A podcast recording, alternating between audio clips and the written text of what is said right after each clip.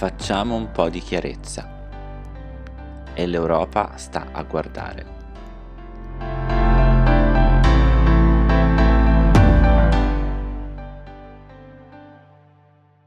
Ancora brutte notizie dal confine tra Bielorussia e Polonia. Medici Senza Frontiere ha comunicato il ritiro dell'equipe di emergenza che aveva inviato nella zona qualche mese fa a causa del rifiuto da parte delle autorità polacche della richiesta di accedere alla zona. Ricordiamo che ancora ad oggi al confine si accalcano centinaia di persone che necessitano di immediate cure sanitarie e di assistenza umanitaria. Dichiare dichiara Frauke Ossig, coordinatrice dell'intervento di emergenza di Medici Senza Frontiere in Polonia e Lituania, da ottobre chiediamo ripetutamente l'accesso all'area senza successo. Sappiamo che ci sono ancora persone che hanno bisogno di aiuto nascoste nella foresta, ma nonostante il nostro impegno e volontà nell'assisterle, non siamo in grado di poterlo fare sul fronte polacco. Negli ultimi sei mesi la polizia che controlla la frontiera ha respinto con la forza i migranti, violando così il loro diritto, riconosciuto dalle normative internazionali, di richiedere l'asilo. E il governo ha lasciato i profughi senza acqua, senza cibo e vestiario. Almeno 21 persone sono già morte.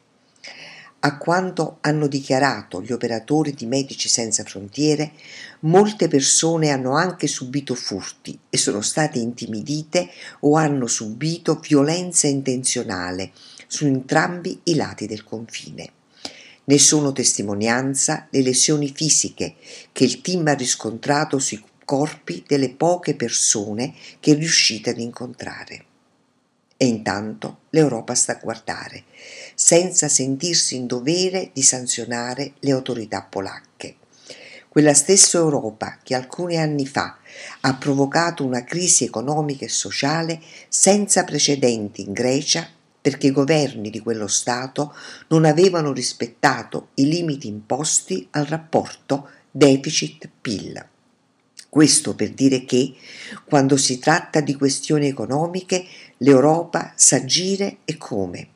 Se si tratta di diritti umani, sa solo tacere. Nel frattempo, nel Mediterraneo, non solo l'attività di soccorso e salvataggio delle navi umanitarie continua ad essere ostacolata, ricorrendo a mille cavilli burocratici, ma l'Italia, in estrema segretezza, invia a Tripoli una nave militare per una missione molto particolare. Consegnare al governo libico una centrale mobile per il coordinamento del soccorso in mare, ovvero una serie di container con terminali informatici ed equipaggiamenti radio che dovranno servire a potenziare le attività della Guardia Costiera per il controllo dell'immigrazione cosiddetta clandestina. Il costo della centrale, finanziata dall'Unione Europea, si aggira intorno ai 15 milioni di euro. All'Italia toccherà il compito di formare e assistere il personale libico. Questa operazione è l'inizio di un rilancio delle relazioni tra il governo di Tripoli e l'Unione Europea interessata, tra l'altro, a contrastare l'espansionismo turco nella zona. Ancora una volta l'Europa e l'Italia fanno finta di non sapere di cosa sono accusati gli uomini della Guardia Costiera libica, non solo da parte delle organizzazioni non governative, ma anche dall'ONU. Trattamento disumano dei migranti bloccati in mare e collusione con i trafficanti di esseri umani.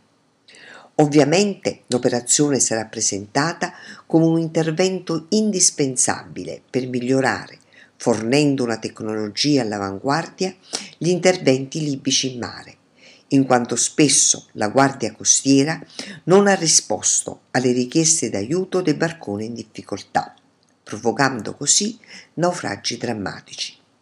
Come vengono trattate le persone al momento del salvataggio? Vi sono numerose documentazioni fotografiche che attestano violenze personali pesantissime e che fine facciano le persone salvate? Bene, questo è un problema che all'Europa e all'Italia non interessa. Fonti Repubblica del 6 e 7 gennaio 2022.